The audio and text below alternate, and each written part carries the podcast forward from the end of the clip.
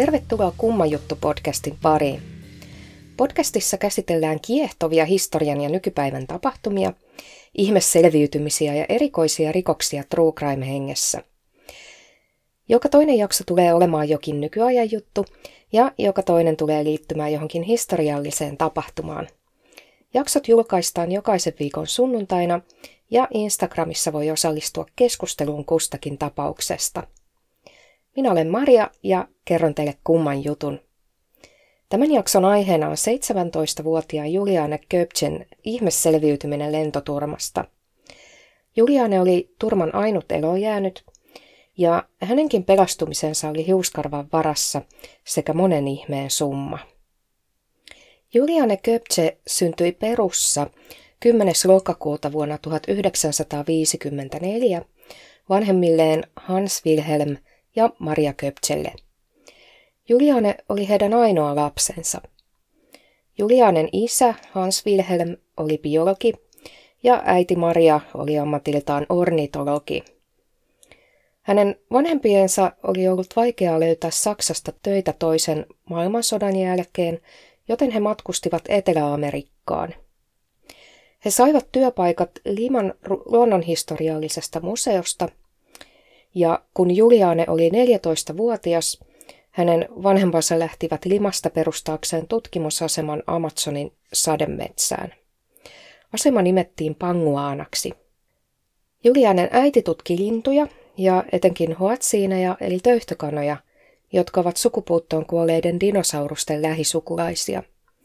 Hänen isänsä puolestaan tutki viidakon ekosysteemiä – Myöhemmin hoatsinit tulisivat opastamaan Juliaanen viidakossa oikeaan suuntaan.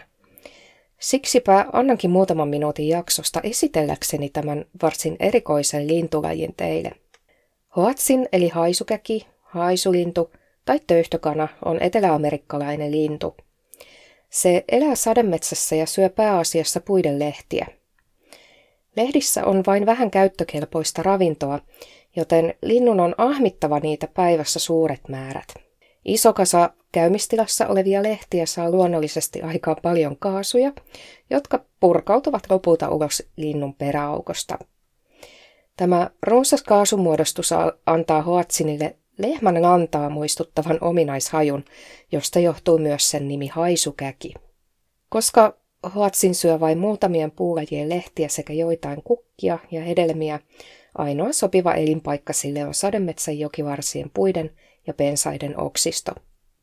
Tällä linnulla on pituutta e- enintään 60 senttimetriä ja painoa korkeintaan 800 grammaa. Sen höyhenpeite on kirjava sekoitus ruskean erilaisia sävyjä. Niskassa ja päälailla linnulla on jono pitkiä höyheniä, joiden muodostama irokeesimainen harja saa linnun näyttämään varsin erikoiselta – Tämän harjan vuoksi lintua kutsutaan silloin tällöin nimellä punkkarikana. No, näiden punkkarikanojen tuntemus ei ollut ainoa asia, jonka Juliane oppi Amazonin sademetsästä. Jo pikkutyttönä Juliane vietti pitkiä aikoja viidakossa ja oppi liikkumaan sademetsässä. Hänestä tuli varsinainen viidakon lapsi ja hän oppi selviytymistekniikoita.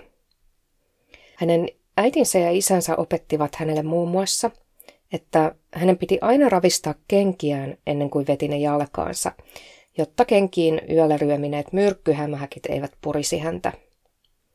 Vanhempien lukuisat opetukset pelastivat myöhemmin Julianen hengen. Jouluaattona 1971 Juliane lensi Lansan lennolla numero 508. Juliane oli tuolloin juuri valmistunut lukiosta. Hänen äitinsä Maria oli halunnut palata tänne tutkimusasemalle Panguanaan tyttärensä kanssa jo noin 19. joulukuuta, mutta Juliane halusi osallistua omiin valmistujaisiinsa Limassa 23. joulukuuta. Tämän takia Maria suostui jäämään Limaan pidemmäksi aikaa, ja he aikoivat Julianen kanssa lentää jouluaattona – tutkimusasemalle. Ikävä kyllä kaikki lennot oli varattu, paitsi yksi lentoyhtiö, eli Leneas Aereas Nationalis SA, eli Lansa, tarjosi vielä yhtä lentoa.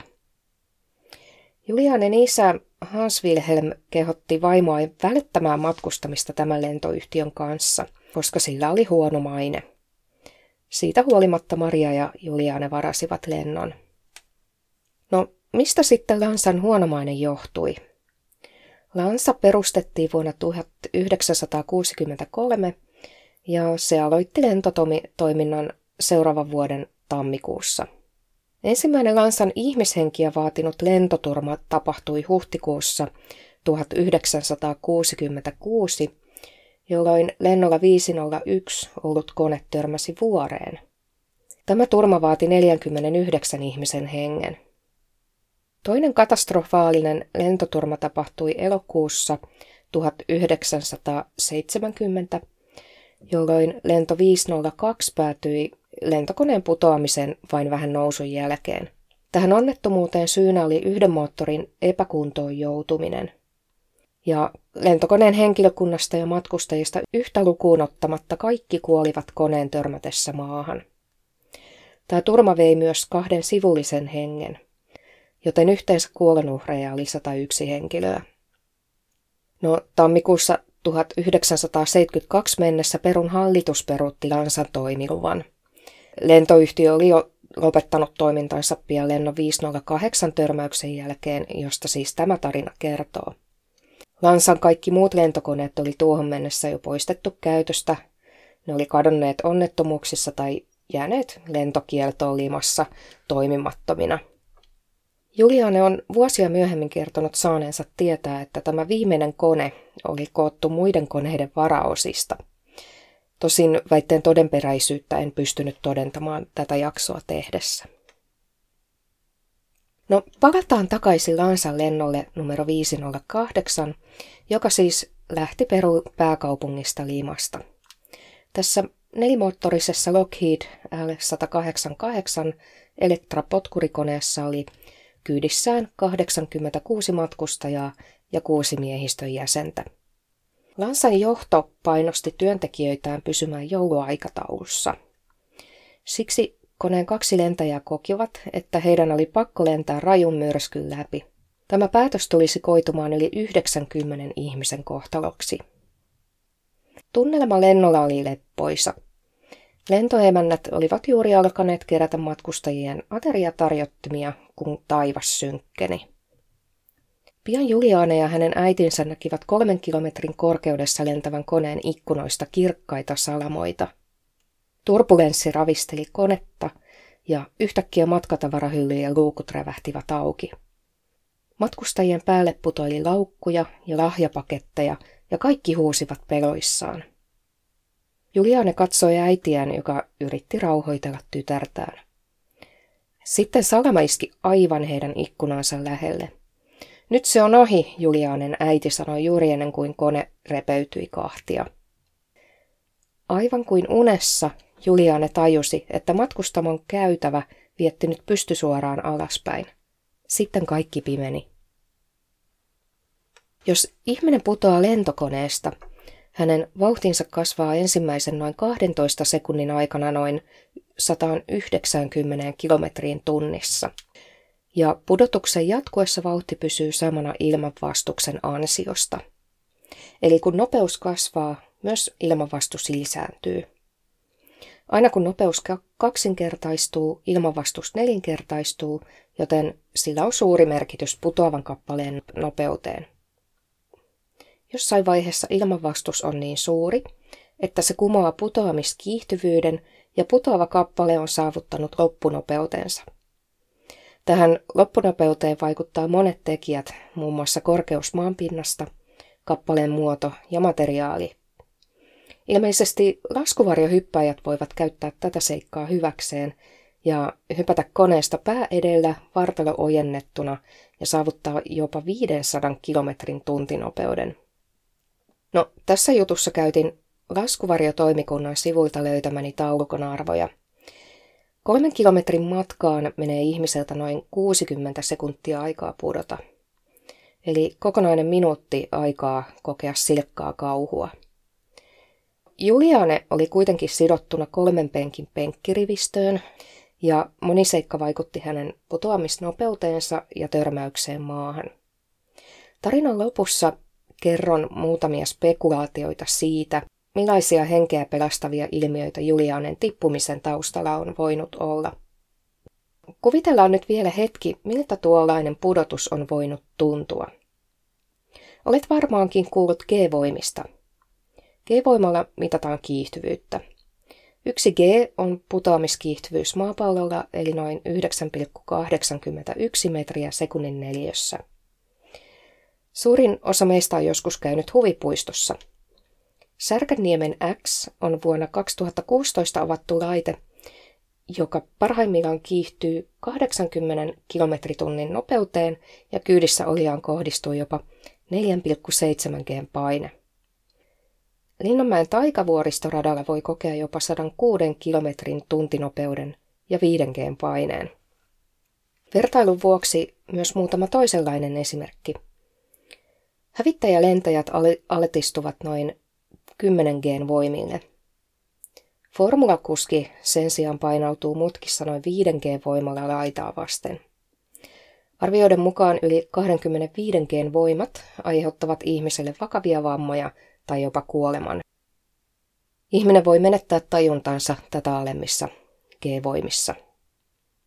Koska omasta pitkän matikan lukion oppimäärästä on liian kauan aikaa, kilautin kavereille ja pyysin laskemaan, millaiset voimat kohdistuisivat ihmiseen hänen pudotessaan kolmen kilometrin korkeudelta ja törmätessään maahan.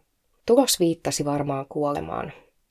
Tämän takia Julianen selviytyminen oli todellinen ihme. Kun Juliane palasi lentokoneen repeydyttyä hetkeksi tajuihinsa, hän tajusi putoavansa ja näki viidakon allaan lähestyvän kovaa vauhtia. Sitten hänen silmissään pimeni taas. Kun Juliane uudestaan heräsi, hän oli yhä turvavöillä kiinni lentokoneen istuimessa. Hän ei tiennyt, miten hän oli selvinnyt putoamisesta elossa. Ja nyt hän oli yksin sademetsässä, joka kuhisi käärmeitä, myrkyllisiä hämähäkkejä ja krokotiileja. Amazonin sademetsä on Etelä-Amerikassa sijaitseva maailman suurin sademetsä. Noin 5,5 miljoonan neliökilometriä laajuinen Amazon peittää yli puolet Brasilian pinta-alasta ja ulottuu myös Bolivian, Perun, Kolumbian, Venezuelan ja Ecuadorin alueille. Vertailun vuoksi voidaan todeta, että Euroopan pinta-ala on 10,3 miljoonaa neliömetriä, joten Amazonin sademetsä peittäisi puolet Euroopasta – Amazonin alueen ilmasto on trooppinen. Lämpötilat ja sademäärät pysyvät korkeina ympäri vuoden eikä varsinaisia vuodenaikoja ole. Sademetsässä sataa lähes päivittäin kasvihuoneilmaston takia. Aamuaurinko höyrystää sataneen veden. Tästä höyrystä muodostuu pilviä, joista tiivistyy jälleen uusi sade. Sademetsän lämpötila on läpi vuoden 24 29 celsiusasteeseen ja vuotuinen sademäärä on noin 2200 mm eli noin 4-6 kertaa Suomen vastaavaa suurempi. Sademetsä on rakenteeltaan eräänlainen valtava pylväshalli, jonka pylväitä ovat vanhat, jopa 60-metriset puut. Tällaisen puun halkaisia juuresta saattaa olla yli 5 metriä ja usein niillä on mahtavia kiilmaisia lankkujuuria – Sademetsän kattokerros taas muodostuu korkeiden puiden lehvästöistä. Nämä korkeimmat yli 45-metriset niin kutsutut ylispuut kohaa jopa lehvästökerroksen ylle, joka alkaa noin 30 metrin korkeudelta. Tämä kerros säätelee koko metsän elämää keräämällä itselleen miltei kaiken valon ja suureksi osaksi myös veden, mistä seuraa, että alemmat kerrokset jäävät varjoon. Lehvästökerroksen alapuolella noin 17 metrin korkeudelta alkaa aluspuuskerros, jonka puut ovat hoikkia ja kapealatvaisia. Tämän aluspuustokerroksen alapuolella alkaa pensaskerros noin 5 metrin korkeudella, ja tässä kerroksessa kasvaa pieniä palmuja, pensaita ja taimia, jotka on joko erityisesti sopeutuneita näihin hämäriin olosuhteisiin – tai sitten ne eivät ole kasvaneet vielä ylempien kerroksen puiksi ja liaaneiksi. Pensaskerroksen alapuolella alkaa varsinainen aluskasvillisuus. Metsän pohjaa peittää paksu kerros kuolleita lehtiä, eläinten ulosteita ja muuta kuollutta orgaanista aineesta. Lahoamisen kostea tympeä haju leijuu kaikkialla. Näissä oloissa kasvaa muun muassa leveälehtisiä ruohoja, sanikkaisia, valtava määrä erilaisia sieniä, pekonioita ja inkivärikasveja. Amazonin eläinlajisto on runsas. Sademetsässä elää lukuisia lajeja matelioista ja hyönteisistä nisäkkäisiin ja lintuihin. Ihmisille vaarallisimmista eläimistä voidaan mainita jaguari, anakonda ja pienimpänä, mutta ei vähäisimpänä tauteja levittävät hyttyset. Sademetsässä asustaa myös myrkyllisiä hämähäkki- ja sammakkolajeja, joihin ihminen voi törmätä huomaamattaan. Nyt voimme kuvitella, millaisessa ympäristössä Juliane heräsi. Hän tuli tajuihinsa viruttua maassa lähes vuorokauden. Hän oli läpimärkä ja yltäpäältä mudassa. Hänen solisulunsa oli murtunut ja hänellä oli kaksi syvää haavaa, joista toinen pohkeessa ja toinen olkavarressa. Shokki kuitenkin turrotti kivun. Heräiltyään Juliane tajusi hukanneensa silmälasinsa. Koska tyttö oli likinäköinen ilman silmälasejaan, hän oli lähes sokea. Tämä oli hänelle vaaraksi, koska Amazonin sademetsässä jokainen harha-askel saattoi merkitä kuolemaa. Juliane oli ikävä kyllä kadottanut myös toisen sandaaliinsa, ja hänen piti joka askeleella tunnustella maata ohutpohjaisen sandaalin suojaamalla jalallaan – ennen kuin astui paljaalla jalalla samaan kohtaan. Juliane kutsui hädissään yhä uudelleen ja uudelleen äitiään, mutta vastaukseksi hän sai vain hyönteisten surinaa ja lintujen laulua. Juliane tajusi olevansa viidakossa aivan yksin. Yksinäisyys tuntui yhtäkkiä musertavalta. Juliane ei nähnyt lähistöllä hylinosia, mutta Hetken ympäristöään tutkittuaan hän äkkäsi lentokoneesta pudonneen makeispussin. Julianen imeskellessä näitä makeisia taivaalle ilmestyi lentokone, joka alkoi kaarella viidakon yllä. Juliane kuitenkin tiesi, ettei lentäjä mitenkään voisi huomata häntä tiheän kasvuston läpi. Hän tiesi myös, että hänen piti pelastaa itse itsensä. Kun lentokoneen moottorien ääni vaimeni Juliane kuuli veden solinaa. Tässä vaiheessa Juliane muisti sanat, joita hänen isänsä aina tähdensi viidakkoasemalla vieraileville ulkomaalaisille tutkijoille. Jos eksyt, seuraa puroja ja jokia. Ne johdattavat ennemmin tai myöhemmin aina ihmisten ilmoille. Vain lyhyen kesämekkoon ja yhteen sandaaliin pukeutunut Juliane lähti siis seuraamaan puroa. Juliane kompasteli viidakon läpi hitaasti askeliaan tunnustellen neljän päivän ajan, kunnes hän kuuli selkäpiitään kylmäävän äänen. Kuningaskondorit letkuttelivat siipiään jossain lähistöllä. Nämä suurikokoiset kondorikotkat ovat raadonsyöjiä, ja ne kokoontuvat parviin vain kun tiedossa on juhlaateria. Juliane ajatteli heti äitiään – Puro, jota hän oli seurannut, oli paisunut pieneksi joeksi, ja pienen niemekkeen takana hän erotti lentokoneen istuirivin jäänteet. Kun hän meni lähemmäksi, hän järkyttyi. Kolmen kilometrin korkeudesta putoaminen oli saanut kokonaisen tuolirivin uppoamaan syvälle maahan. Matkustajien pää ja ylävartalo olivat porautuneet maahan, ja heidän jalkansa törröttivät jäykkinä ilmassa – Yksi uhreista oli nainen ja Juliane pakottautui kauhuissaan tutkimaan hänen jalkansa. Juliane huokasi helpotuksesta huomatessaan naisen lakatut varpaankynnet, sillä hänen äitinsä ei käyttänyt kynsilakkaa. Julianen oli pakko jatkaa matkaa. Päivät sulautuivat toisiinsa. Pian Juliane oli syönyt kaikki makeiset, ja vaikka hänellä oli kiljuva nälkä, hän ei uskaltanut syödä mitään metsässä, jossa kasvoi monia myrkyllisiä kasveja. Hän ei myöskään löytänyt syötäviä hedelmiä, koska Julianella ei ollut veistä, hän ei voinut leikata edes palmuversoja ruuakseen. Näin ollen Julianen oli tyydyttävä vain juomaan vettä purosta.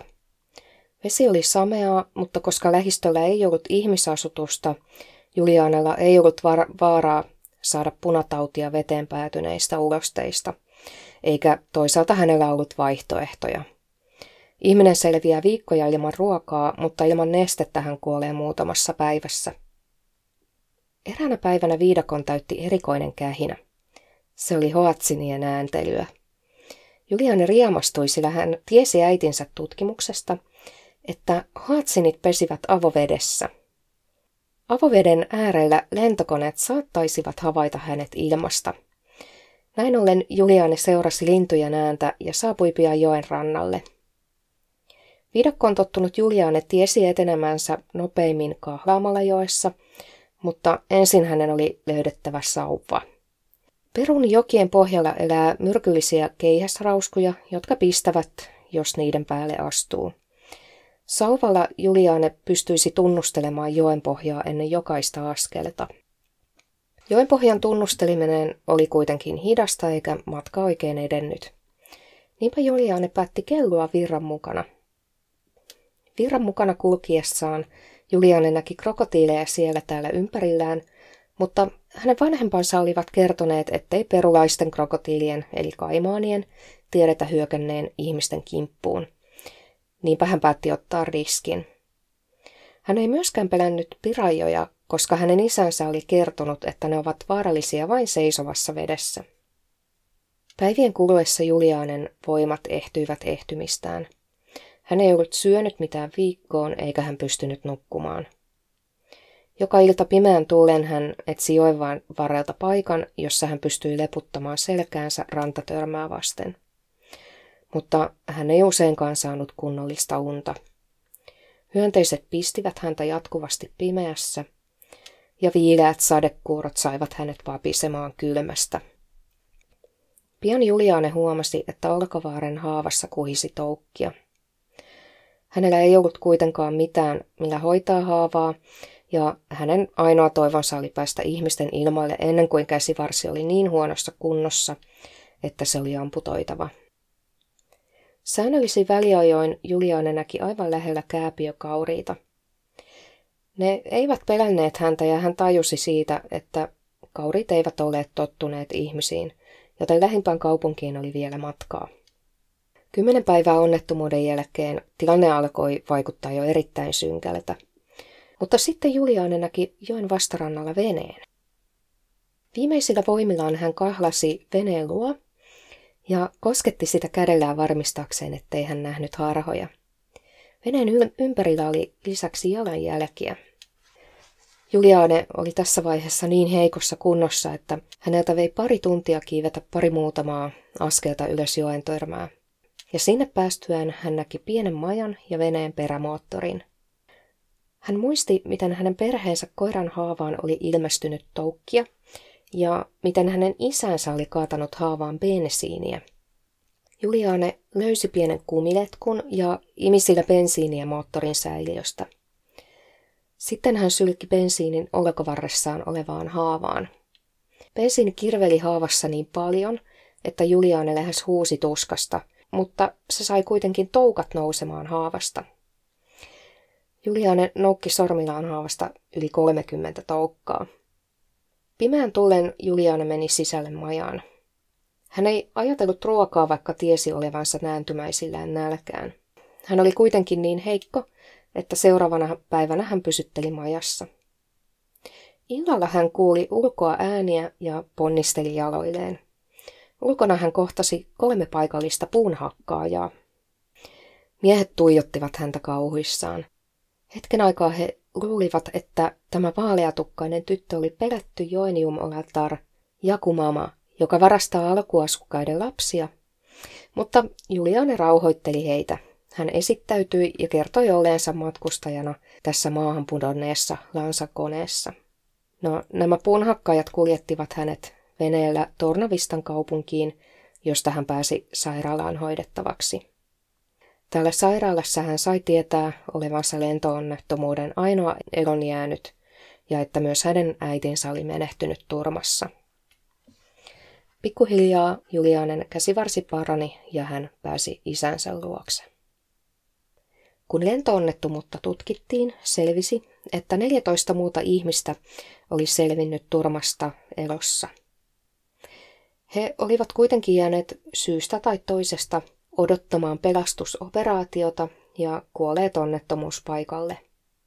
Julianen selviytymistä kolmen kilometrin pudotuksesta on selitetty muun muassa sillä, että hän istui keskimmäisenä kolmen penkin rivistössä. On arveltu, että ulkomaiset penkit toimivat ilmanvastuksena ja eräänlaisena laskuvarjona hidastaen pudotusta. Pudotuksen vaikutusta saattoi vähentää entisestään ukkosmyrskyn aiheuttama ilmamassan ylösvirtaus sekä paksu aluskasvillisuus törmäyspaikalla maassa. Itse uskon, että näitä putoamista hidastavia tekijöitä on ollut useita, ja Julianen selviytyminen suhteellisen vähivammoin on todellakin kumma juttu. Kiitos sinulle, että kuuntelit. Minulla on tähän loppuun useampi tiedotusasia podcastiin liittyen, joten olisin kiitollinen, jos jaksat kuunnella loppuun saakka. Kerron myös, mitä on odotettavissa seuraavassa jaksossa. Tätä podcastia voi seurata Instagramissa nimellä kummajuttu.podcast. Rakentavaa palautetta ja jaksotoiveita voi lähettää siellä viestillä tai sähköpostiin kummajuttu.podcast at gmail.com. Äänitän tässä ensimmäistä kertaa elämässäni podcastia, joten ääniasetuksissa on vielä harjoittelemista. Oisin siis ihan superkiitollinen siitä, että kertoisit, miltä tämä jakso kuulosti juuri sinun laitteellasi kuunneltuna. Kuulen myös mielelläni ajatuksia, joita tämä jakso sinussa herätti. Tiedätkö esimerkiksi paljon G-voimista? Tai ootko itse käynyt Amazonin sademetsässä? Mua itseäni jäi vielä mietityttämään, mihin Julianen hurjaa pudotusta voisi verrata niin, että se olisi ihmisjärjellä ymmärrettävä. Pohdin myös, että selviäisinkö itse edes suomalaisessa metsässä lähes kahta viikkoa ilman ruokaa. Oletko sinä joskus eksynyt metsään? Miten pääsit takaisin ihmisten ilmoille? Minua kiinnostaa myös kuulijoiden omat tarinat. Oletko siinä tai läheisesi joutunut selviytymään jostain vakavasta tapahtumasta ja vastoin kaikkia odotuksia? Mitkä asiat vaikuttivat selviytymiseen? Vastaanotan mielelläni myös kuulijoiden selviytymistarinoita, koska haaveissani on koostaa aina silloin tällöin jakso kuulijoiden omista tarinoista. Mikäli haluat jakaa oman tarinasi, voi sen lähettää vaikkapa podcastin sähköpostiin. Mutta sitten, lopuksi, seuraavassa jaksossa siirrytään lentokoneesta laivaan. Vien teidät sukelluksiin erään laivaturman syvyyksiin. Lisäksi kerron teille neljän selviytyjän uskomattoman tarinan ja kaivaudun myös ihmisen selviytymispsykologiaan. Tämä tarina on varsin kumma juttu. Kuuntelemisiin!